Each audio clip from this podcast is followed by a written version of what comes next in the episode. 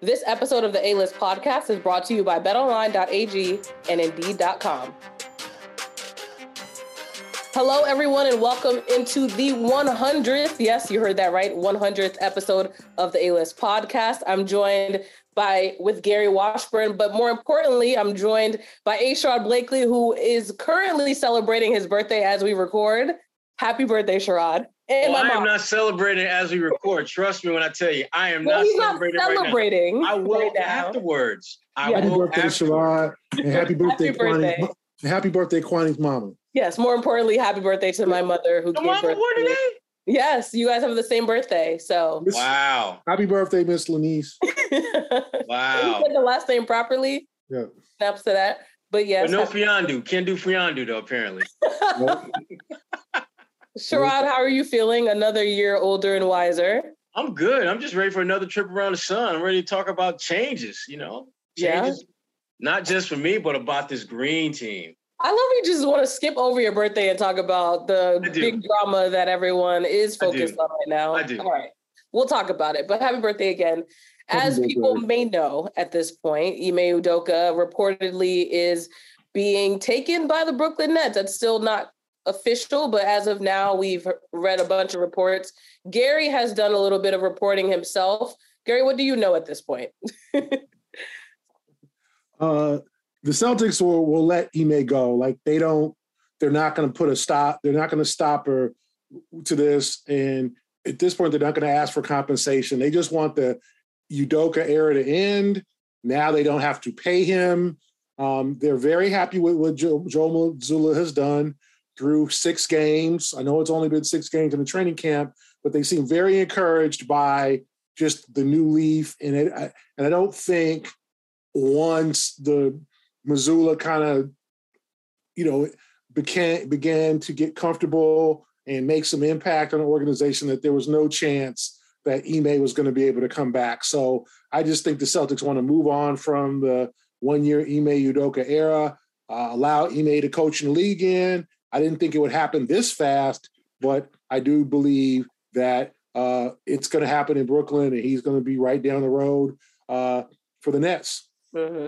And for I think for the Celtics, you know, bringing an end to this chapter, it's it's uh, it's clearly what they wanted to do. But mm-hmm. I, I, think what, just looking at it in hindsight, I think they wanted to have the option of potentially pursuing compensation, uh, which it, when you think about it, it makes sense why you would suspend him for the year versus firing him. You fire him, you get nothing. You have no shot at getting anything. Mm-hmm. Uh, I mean, remember when Doc Rivers, you know, wanted to go to L.A. and they were able to get a first round pick out of that. Uh, that's because that was a coach that wanted to leave and go somewhere, and they did not want him to leave. This completely different situation. They were more than happy that somebody wanted to take Ime Udoka uh, off their hands. And, and so, frankly, you know, Brooklyn, this is yet another uh, one of those damn Brooklyn really type of things because Ime was the guy you could have had all along.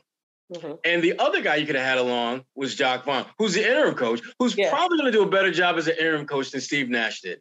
Uh, Steve Nash was a great player, but he was a horrible head coach. And part of why he was such a bad coach was he didn't have coaching credibility. He didn't do anything in that position that he was in to warrant them to respect him. One of the first preseason games, I will never forget this moment. They Brooklyn was like, um, they were on the short end of a run, and then Kyrie just goes up to the ref and calls a timeout. And Steve Nash looking around like, okay. So he he didn't even know. He didn't even know that a timeout was called until he's. So is that more memorable when Kyrie and KD went on Instagram Live and said they're not going to need a coach though? Because that right. was that should have been the red flag right. for the organization at that point. And if you're Steve Nash, I would have tried to work out a buyout when Kevin Durant said this summer that you I should be fired. Like mm-hmm. your best player clearly don't got confidence in you the organization might do, but you haven't done anything to warrant that comp- that that confidence other than the fact that they got you on the payroll. So, uh, but Ime, I, I, think. Yeah. Go ahead. No, go ahead. No, quickly on the Steve Nash note, if I found it very interesting that the Nets PR tweeted that they had mutually parted ways. Woj decided to tweet that Nash had gotten fired. I think Shams also said that they had, agreed to part ways, but the language on both sides was pretty interesting to me because it was like did they mutually agree to part ways or did he get fired? That they mutually agreed that you're gonna get fired. exactly. That's what happened. They mutually agree that you gonna get fired. And those my words. Yeah. Don't get fired. G O N space G E T fired. but you were gonna say something about Coach Udoka. Well, I just think this for him, this is a great opportunity to reset with a team that consists of players that you're familiar with. I think he will have a smoother transition than a lot of coaches that come into a situation. And and let's be honest and keep it real. He coming with an edge. And he already had an edge to begin with. Now he's coming, he's coming with an edge, and he's armed with two of the top 10, top 15 players in the game. Yeah. Um, they're gonna Brooklyn's gonna be a problem for some folks. So not should, this week, maybe yeah. not next week, but by the end of the year, they're gonna be a problem for some folks. Okay, so you meant you both mentioned how there's no compensation for Coach Udoka from the Celtics end, but I think another big factor is the fact that they are divisional rivals. They obviously swept them in the first round of the playoffs last year. So I think the, the you both think the rivalry is stronger as a result now that there are these added fuels to the fire. Gary, what do you think, Gary? Or are they even? Or is Brooklyn even relevant yet? No, I think it's a major rivalry. I mean, it'll be interesting the first game that Udoka comes back to Boston and the reception he'll get. Yo, those signs are going to be crazy. You know, um, I'm not sure if Udoka has the credibility to just st- walk in like nothing happened in Boston. Like I think he's going to have to lot like uh, like my man Ricky Ricardo, the great. Yeah, he's just a Ricky Ricardo. Ricky Ricardo once said, "Lucy, you got a lot of explaining to do." Like, um, Ime has a lot of explaining to do. Um, what happened? And obviously, he's going to New York. Like, he is not going to uh, Charlotte or Minnesota. He going to a market that is going to press him about what the hell happened in Boston. And he's going to have a lot of, uh, you know, pro women's groups in terms of the Me Too movement and and pro, you know, rights for women, obviously, understandably. Like, what's going on? What are you guys doing in Brooklyn? Like, it's not going to be a happy, big, happy family once he gets to Brooklyn. I mean, if you know this goes down, like to me, he's got a lot of explaining to do. And it's going to be a lot of off the court situations, and and it's it's only been a month, mm-hmm. a month and a half, so he can't have resurrected himself like that quickly, right? Like I thought, if he were uh, going to do the image thing, disappear for about eight, nine months, then reappear, you know, look a little different, shave, do something that makes you look dramatically Rebrand. different. Yeah. Huh, yeah. Oh, grow dreads or something? What? Well, I mean, come on. anyway, uh, change your look. You know, just just be a different person. It's hard for me to believe that after five weeks he's done a 180 and he's gonna like no. So you're basically hiring almost the same guy that the Celtics don't want to coach. Yeah. And, and and it's not it's totally off the court. On the court, it could very much work. I think he could have an effect. But for him to walk in there like he LaVar Ball going on uh, you know, you know, you just rock with this all, all the brand. Yeah, all the swag doesn't really I don't see that's happening because the players know what went down. Hey, man, you know, in the media, in the organization, and what about the women in that organization? You know, what are they going to think? What sign does that send? The, work, the, the, women that work for the Nets. But, mm-hmm. How does that impact them? Right. You know, so there's a lot that is going to go down. And Ime, that first press conference in Brooklyn, and you know, he's going to explain himself. And is he going to say, five weeks later, oh, I'm a completely changed man. No. Like he's going to have to admit mistakes. He's mm-hmm. going to have to admit that unless he unless he does the denial game, I didn't do nothing. The Shaggy wasn't me. I was wronged.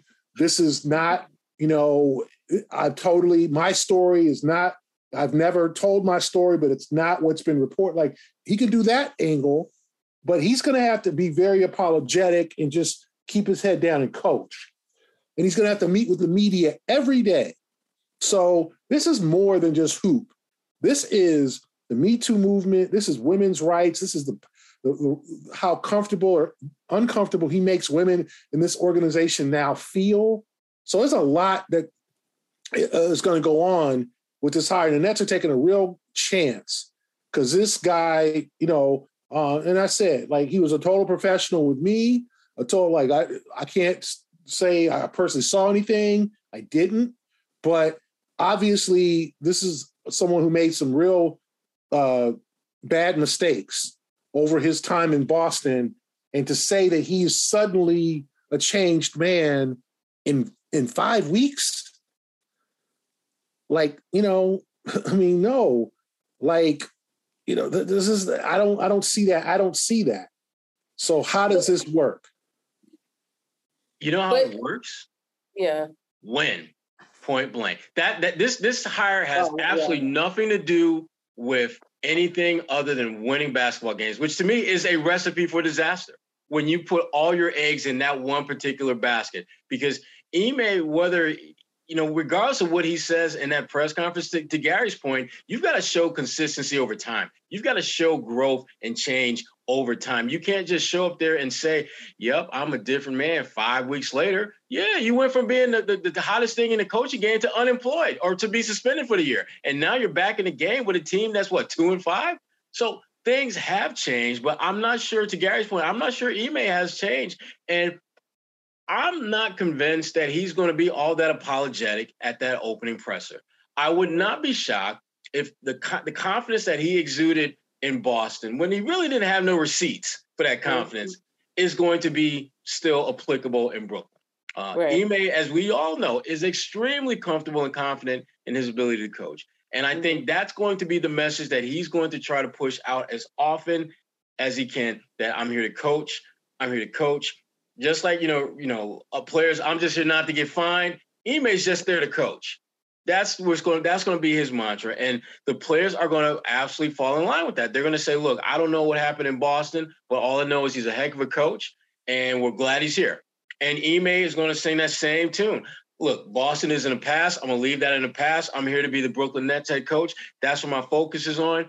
And as much as we're going to try, as the members of the media, to try to get him to open up about that, I don't think he will. And there will be at some point. I, I got to believe that there's certain things that Ime has agreed to not talk about.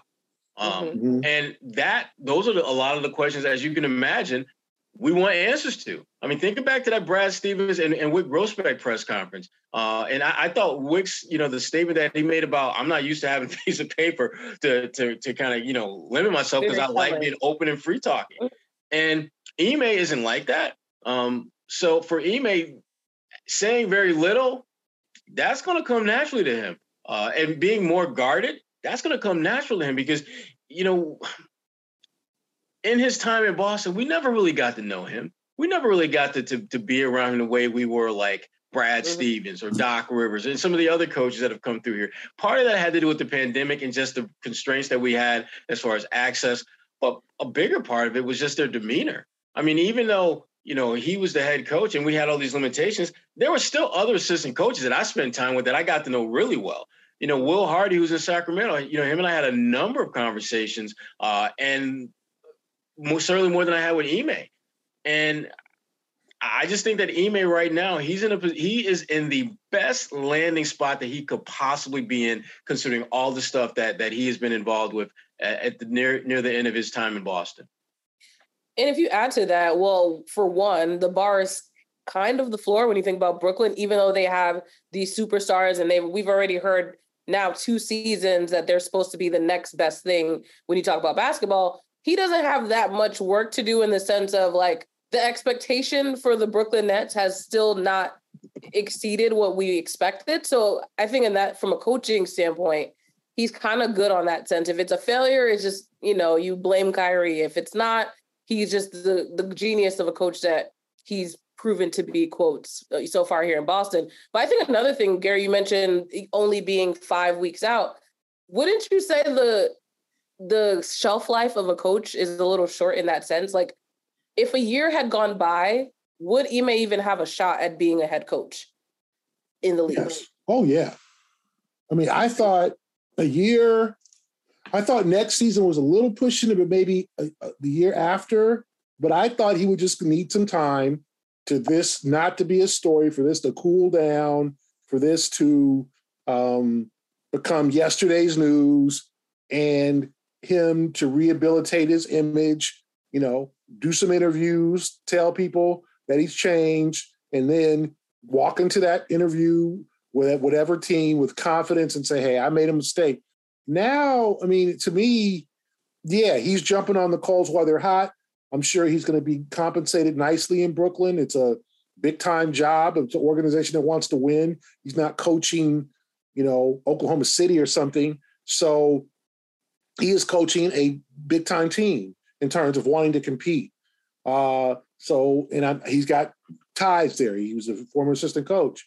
But to me, I just don't, I just don't think it's it's even ex- to it can be explained how you suddenly if rehabilitate how have you changed as a man in a month?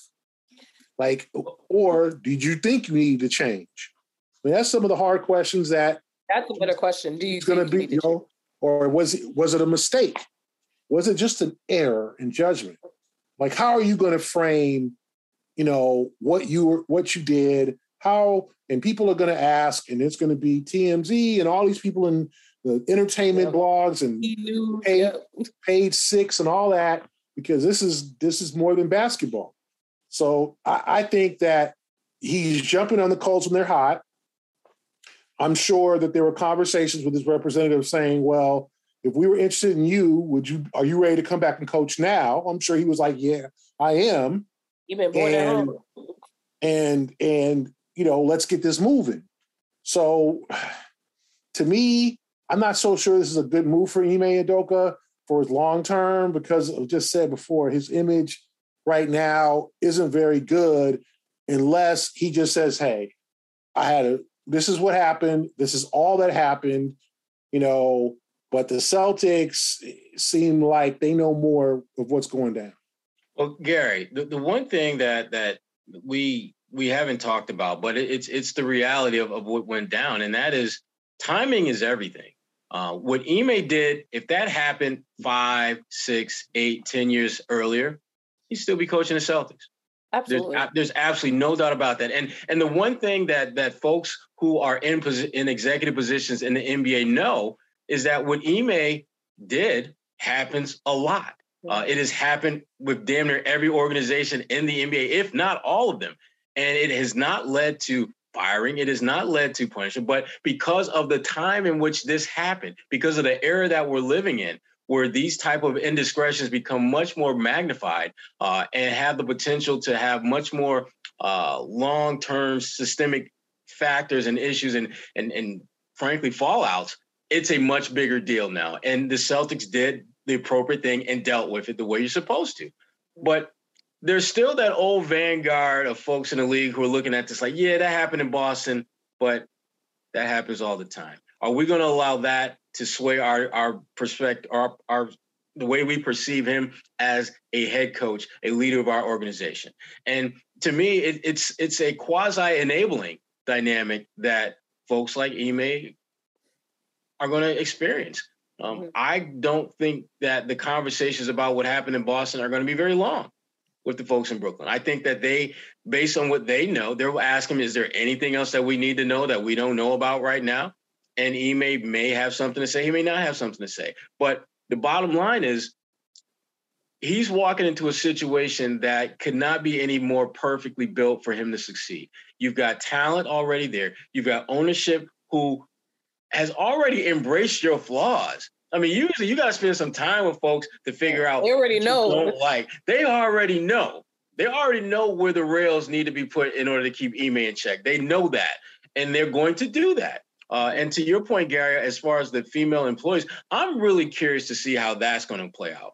Um, because the Brooklyn Nets, they've been like a lot of NBA teams in terms of becoming more diverse with their staffing, whether it's their sideline reporters, whether yeah. it's folks within their front office, and there's certainly uh, they they have addressed that, and it'll be very interesting to see how they uh, handle that. And you better believe that the women in, in those positions, they're going to be reaching out to the women in the Celtics organization and get all the intel they possibly can about Ime to see if that if what are there any things that they need to know that they don't know about already.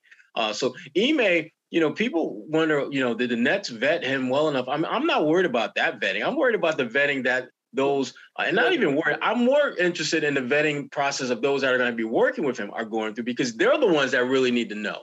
They're the ones that really that are going to be dealing with on a regular basis. They need to know what the hell they're dealing with because you know ownership. You might see Ime before the game, and you might see him after the game, and you may see him every now and then but if you're working in that building, if you're working in an organization, you're going to see him with much more regularity. You need to know what the hell you're dealing with, and you better believe that folks are asking questions.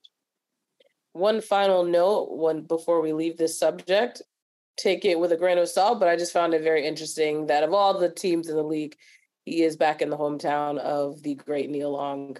Just I was waiting for you to put that. I was waiting for that, Kwani. Yeah, I just, you know, I don't know what that says, but it's just a very interesting thing. To Reunite it. We'll see if it feels good. I can't go peaches and herb on them just yet. We don't know. We don't know. But well, moving on. Hold on, but yeah, yeah. Nia's from Los Angeles. Well, she claims Brooklyn heavy. She claims Brooklyn. She okay. claims Oh, Gary, why would she claim Los Angeles, Gary? Because Gary wants to claim LA.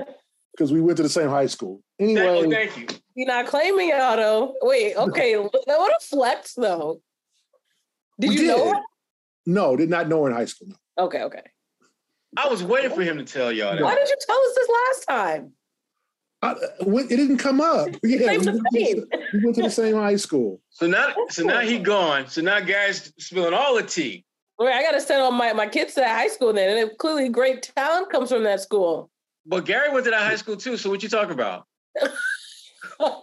you already am trying to give a compliment. Amir Johnson went to that same high school. Nia Long and Nia Long and Regina King. I know. Sure. Yeah, Brenda. Brenda. Brenda from 227. Brenda. And, wow. And and Tim Story, who directed the first barbershop. He's a, he's directed Black other movies, excellence, but, yeah. including Amir Johnson. Don't forget Amir Johnson. Right. There's a little bit for yeah, Johnson. He didn't want to say it. Trevor, Trevor, Trevor Ariza. Really? Um, oh. Yeah. I didn't know Trevor went there too. He went to Westchester. Uh, he went to Westchester. Damn, Gary. So anyway, um, yeah, I mean, um, we'll see what happens. And I and, and, and for personally, if if if his son and still lives in Brooklyn, he gets a big chance to be closer to his son. So I'm just going to be fascinated to what he says to the New York media mm.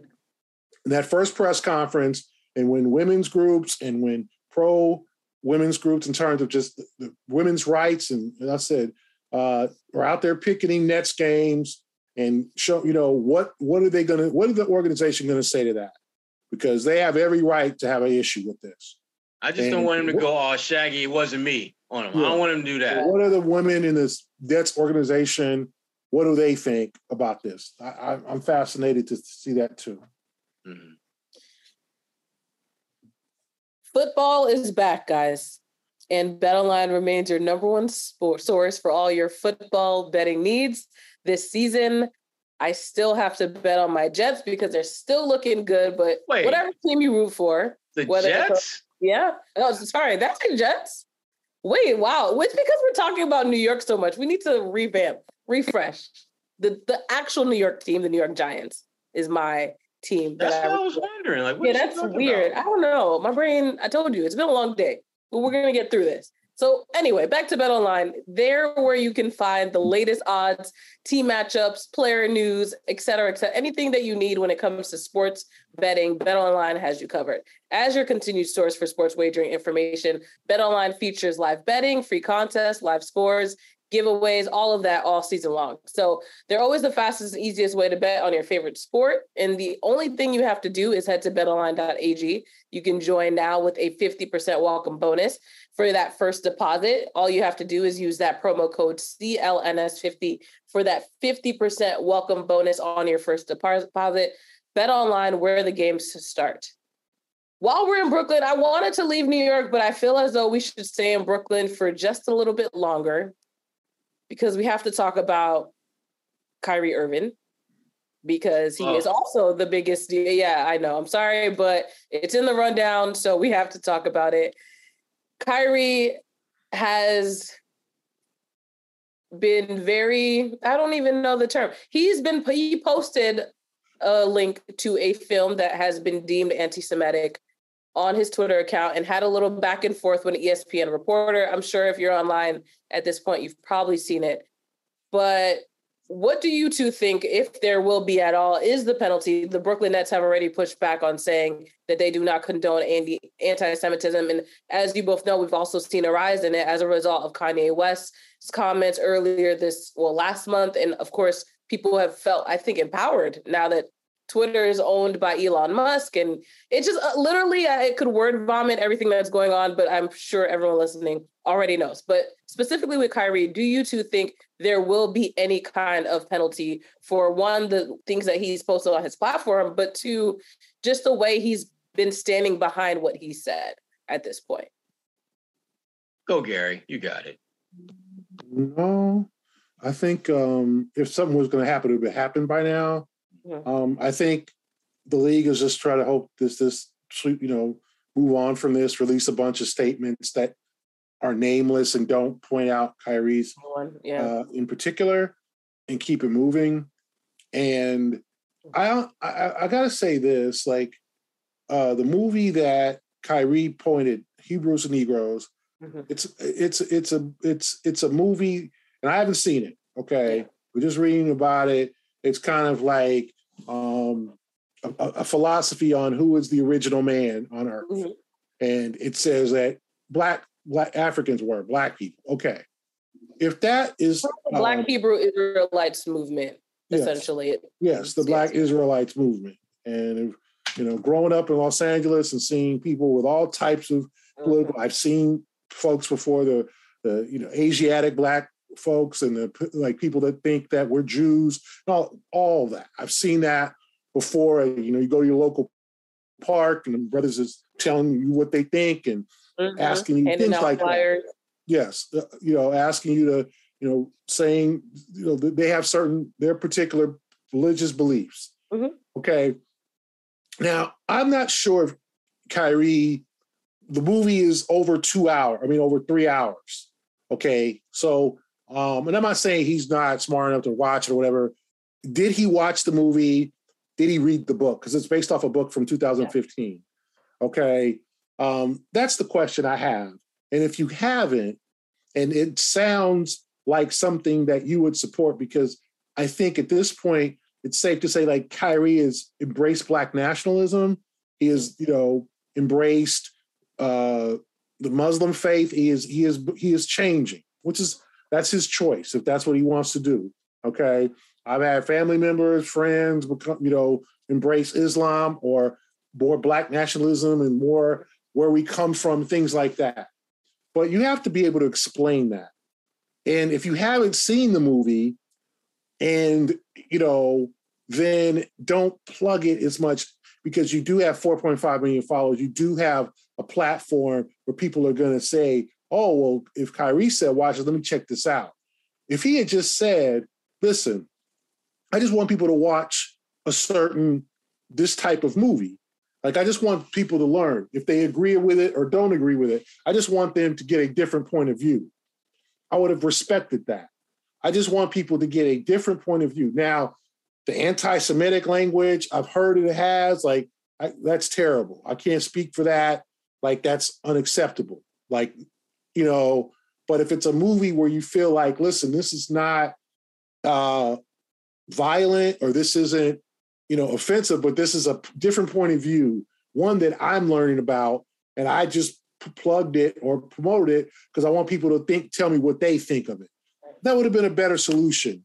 That would have been something that's okay, like, hey, I don't support this, but I just want people to say, watch this and say what tell me what they think we all have seen movies about theories.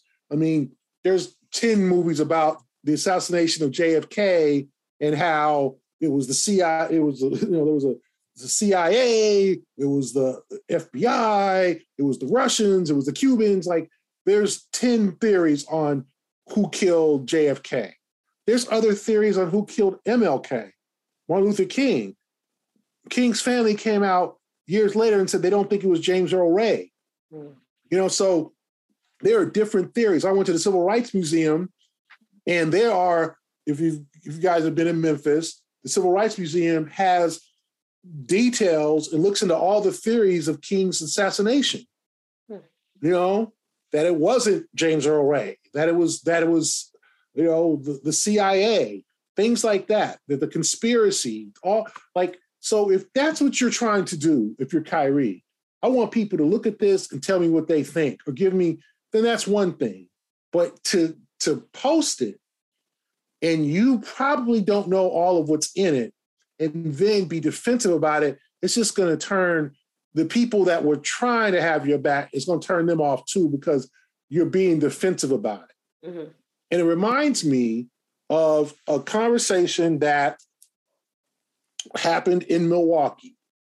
Um, right after the All Star game, when Kyrie had that infamous conversation with KD. Kevin Durant at, at, in Charlotte, and we were and Steve Bulpett from the Herald was pressing him about that conversation. And the more he pressed him about it, the more Kyrie got defensive about it. It was just two friends having a conversation, total denial. Now, did he was he supposed to say, yeah, I was trying to get him to sign with Brooklyn because I'm out. Uh, like, no, I don't expect him to say that. Yeah. But as we as Sherrod and I learn and you learn, covering Kyrie's an experience. And if you come at him with the wrong tone, with the wrong word usage, he is going to get defensive. You've got to ask him certain. That's the one thing I learned about Kyrie. Specific question. You have to ask him certain. You you can't lead him. You can't talk to him like you expect him to answer a certain way. You can't say, Kyrie, uh, it rained today. Who says it rained? I saw water. Was that rain or was that mist? I didn't like you. You cannot assume that he is going to tell you something that even is the blatantly obvious. So I just go back to the conversation in Milwaukee where, you know, Bulpett was pressing him on that conversation. And then it came up, well, why don't you tell the fans or, you know, that it's not, it wasn't about you leaving Boston or free agency. It was about, you know, like, and he was like, what? So I can, you know, and he kind of, so I can, you know, you guys can go to social media and I, cause social media, like he, he, so he deflected. It's not this, it's the same situation. He'll get defensive. Mm-hmm. But I think if he had a better explanation, listen, I didn't see the movie. I literally just wanted people to get a different point of view mm-hmm. because this is something I'm studying. I think people would have had respect for it. Now, not everybody would have liked it. Mm-hmm. And he probably would have said, listen, I saw it. I did not know there were so many anti-Semitic references or lyrics, lyrics, uh, you know, phrases, yeah. in, you know, in in the in the movie, in, in scenes or, or whatever. You know, I haven't seen it. Um, it is on it is available on social on uh you know on Amazon Prime. Prime, yeah, Prime. Now we all know about it. Hey, and that was another thing. Plug, I ain't gonna plug Amazon. I ain't paying this. That's, that's, that's, just, that's, what he said. But yeah, that's the but, thing. He got caught up in Nick Friedell's usage of the word promotion. To your point, Gary, of he was particular about what he was pulling out of the question. And the reality is that he was, whether he admittedly wanted to to do so or not, he was promoting it by posting it because, like you said, the 4.5 million followers that see it, they're clicking that link out of curiosity, out of spite, whatever the case may be, they're still clicking because they're curious. And I think that is where the conversation was lost of him not understanding that whether he agreed with what Nick was saying, he was asking a question that was legitimate because it was seen as a form of promotion. The problem that tends to come up with when Kyrie gets into these little kerfuffles mm-hmm. with with us and media and, and just people in general is that he he recognizes that he has a tremendous amount of power and influence and sway over folks, but he doesn't embrace the responsibility that comes with that power, that comes with that that that connectivity he has with fans. And in this particular instance, whether he intended to do this or not, and I don't think he intended to do it, but it does come off that way. He becomes another part of the narrative of individuals who are trying to normalize these type of anti-Semitic thoughts. And that's the scary part. It's one thing to deal with somebody who is intentionally trying to go there. It's scary to me when you're doing that without necessarily either recognizing you're doing it or you don't want to see what you're doing. And when someone points it out to you, rather than hear what they're trying to say, you're gonna you're just gonna dig deeper into your own, you know, wormhole and just stick to what you think is the truth and pick and, and choose what elements of what they're telling you is is happening to latch onto. Like as you pointed out, Kwani, the word promotion. Uh, he, I mean, he absolutely grabbed that and would not let it go. Uh, and I thought that was his way of deflecting from what really we're talking about, which is you putting a link out to a piece of work that has a strong anti-Semitic message and tone to it. And whether you believe that or not, that you are implicitly endorsing that by the simple fact that you're putting it out there to your four and a half million followers. So whether you agree with everything or not, you don't give the audience a chance to understand that. Like if there are elements in that that you agree with, just speak on those things and just say there's a lot of things they're going to talk about. But I'm going to just say right now, I link that because I agree with their point about this and this and this. The rest of that stuff, I'm not really clear on, but those three elements or those two things, those are things that I am absolutely on board with. That way, not only are you showing that you have actually taken time to learn about what you're spewing about, but you're also taking it to that next step, which is educating your audience. Kyrie doesn't do that. He throws stuff. He, he throws stuff out there, and it's just like, and and I mean, like like the, the press conference that he had the other day, where he opens with saying that I went to Amazon Prime, I put in a term, mm. and I put in another term, and this came up. There you have it. So to me, it's like you didn't watch it. You didn't do any kind of research on it. I mean, at, at, on a, on a, to me, on the cookies on the bottom of the shelf level, you watch it. You watch the damn movie that you just, particularly when you have that type of platform. Um, he's just he's just very flawed, and we all are flawed, and I get that. But to have the type of platform that he has, and to be as reckless about it, and not taking on the responsibility that you should when you have a platform of that size, that's troublesome. It kind of, not like that. It's exact similarity because these are two two completely different um, examples, but him not watching or reading it again we haven't confirmed but it's kind of like when lebron would walk around with books in his hand and then he was actually asked what he'd take away from that malcolm x autobiography and he didn't really have much to say because he hadn't fully read it. So a lot of times it it feels as though i mean maybe they are similar in the sense that it's an optics thing. It's like if he's promote if he mentally wants to promote these this kind of content whether or not they're actually consuming it for them it's about what is my what are my optics what is my brand and how do i continue to build that brand and clearly for kyrie it's it's definitely not on the path of what society is then be transparent about that i mean be yeah. transparent that look i haven't read this book but i hear it's xyz one two three pretty right. good pretty bad whatever and that, mm-hmm. at least that way we know okay he didn't read this book so mm-hmm. he doesn't mm-hmm. really know what it's about so i'm going to put his recommendation in a certain category because it's coming from the perspective of someone who doesn't really know what the hell they're they're, they're putting out there versus mm-hmm. someone who's actually read it or has looked into it or just can give me some knowledge other than the fact that they saw this on their screen, they did a copy and paste, put it in a tweet, put it on IG, whatever, send it on its way.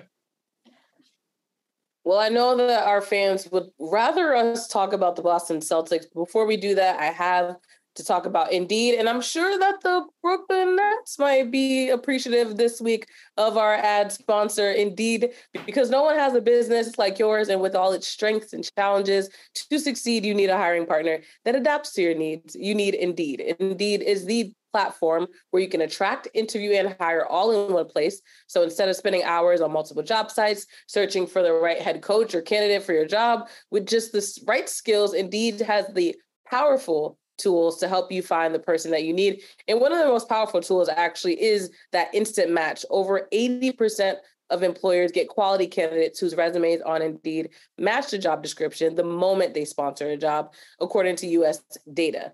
when you sponsor a post on Indeed, you're three times more likely to get a hire. So, I mean, why not sign up for something that just makes your job so much easier? So, all you have to do right now, if you're looking to hire for your small business or your NBA team, is to start hiring with that $75 sponsored job credit. All you have to do is go to indeed.com slash A-list.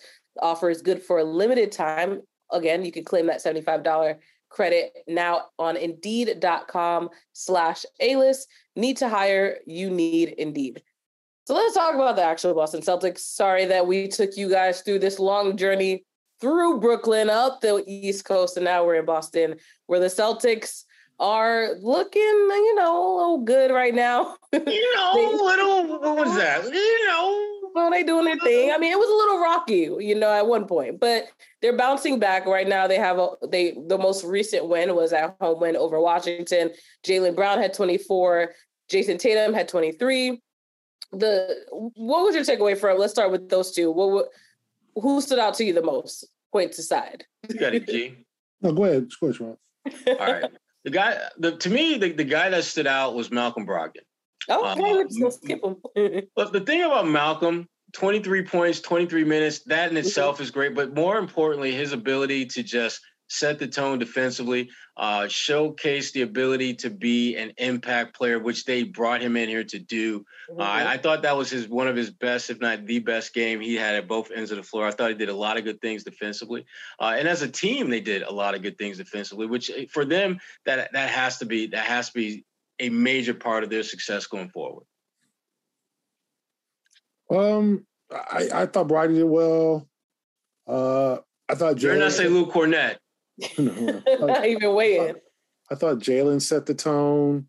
Uh, I thought it was just a good all around effort, a good defensive effort. Um, you know, shutting Beal down in that game until you know not scoring until like three minutes left in the third quarter, keep him as a total non-factor.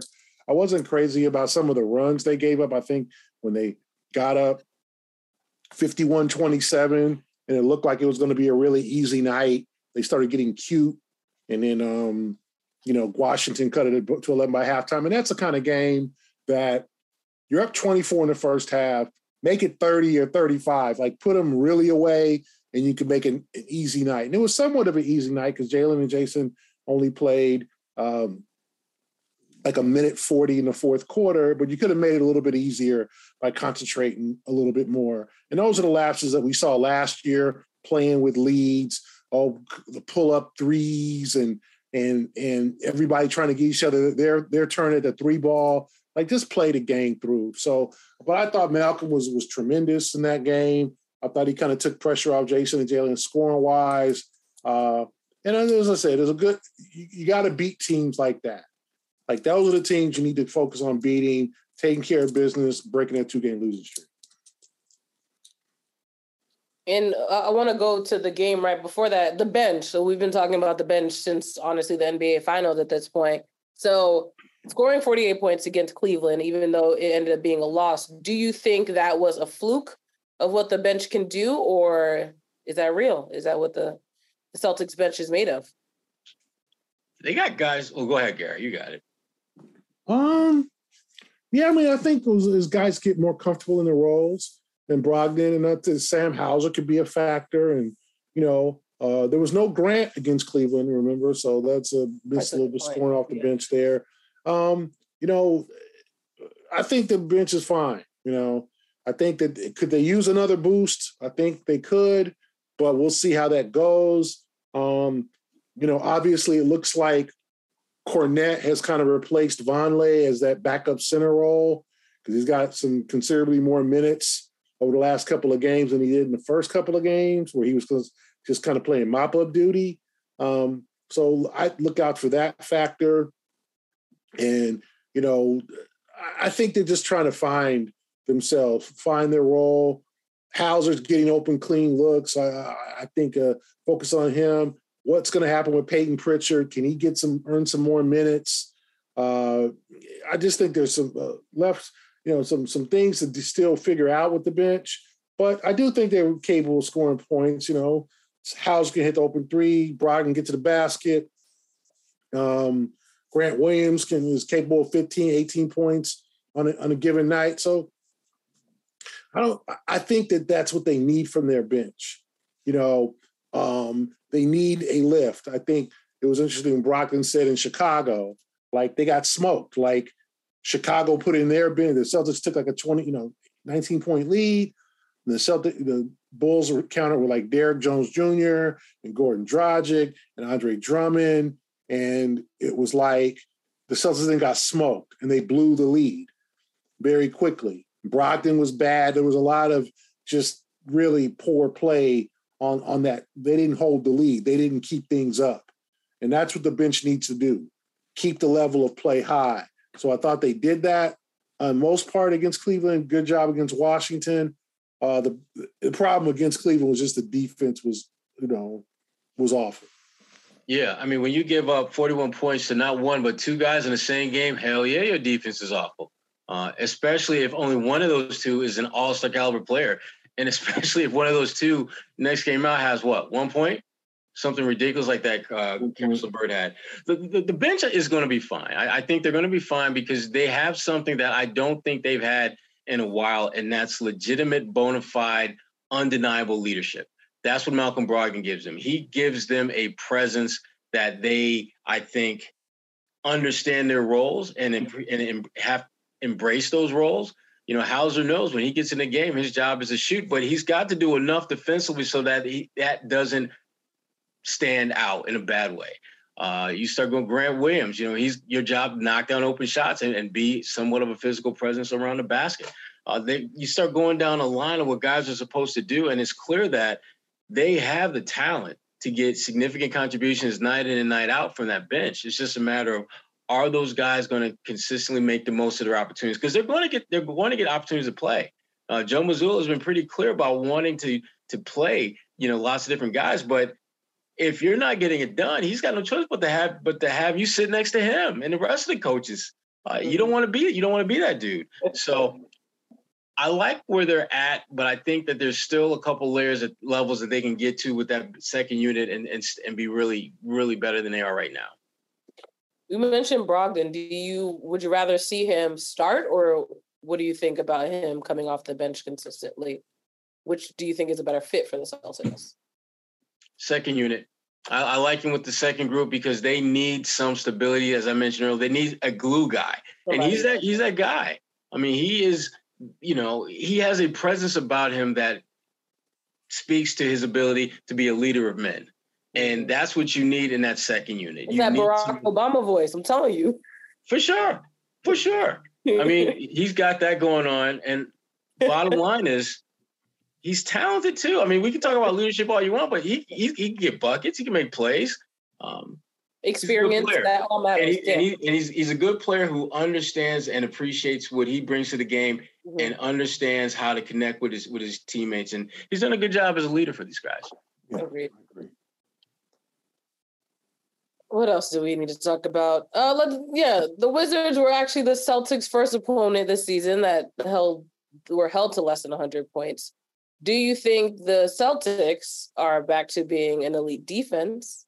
And is this the defensive player of the year effect, Mr. Marcus Smart? Go ahead, no, Gary.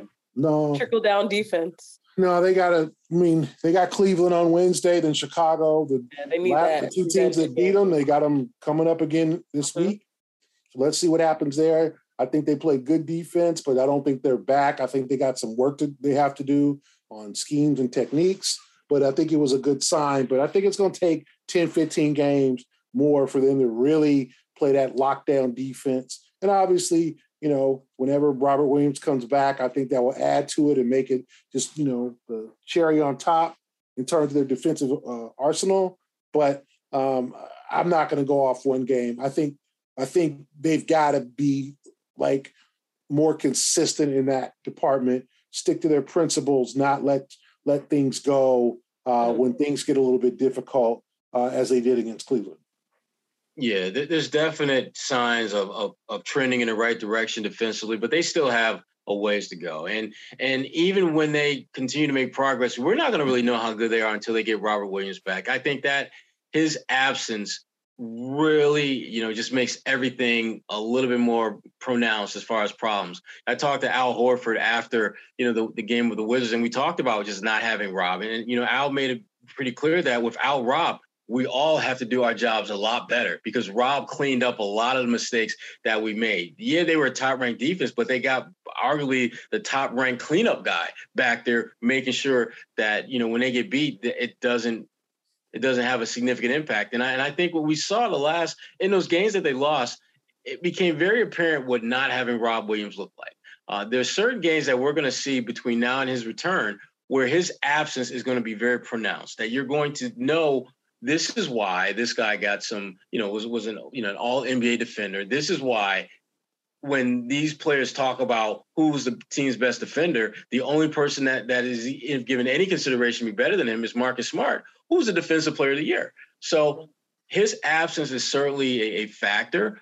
But defensively, I, I, again, I like what I'm seeing with guys like Jaylen Brown, for example. I thought he had, had a really good uh, game defensively uh, the other night. And you know, even though Sam Hauser is not no lockdown defender, he's not going to get any All NBA defensive votes. But when I'm watching him play, I'm not watching him get completely filleted and, and, and char grilled defensively. He's not barbecue chicken out there.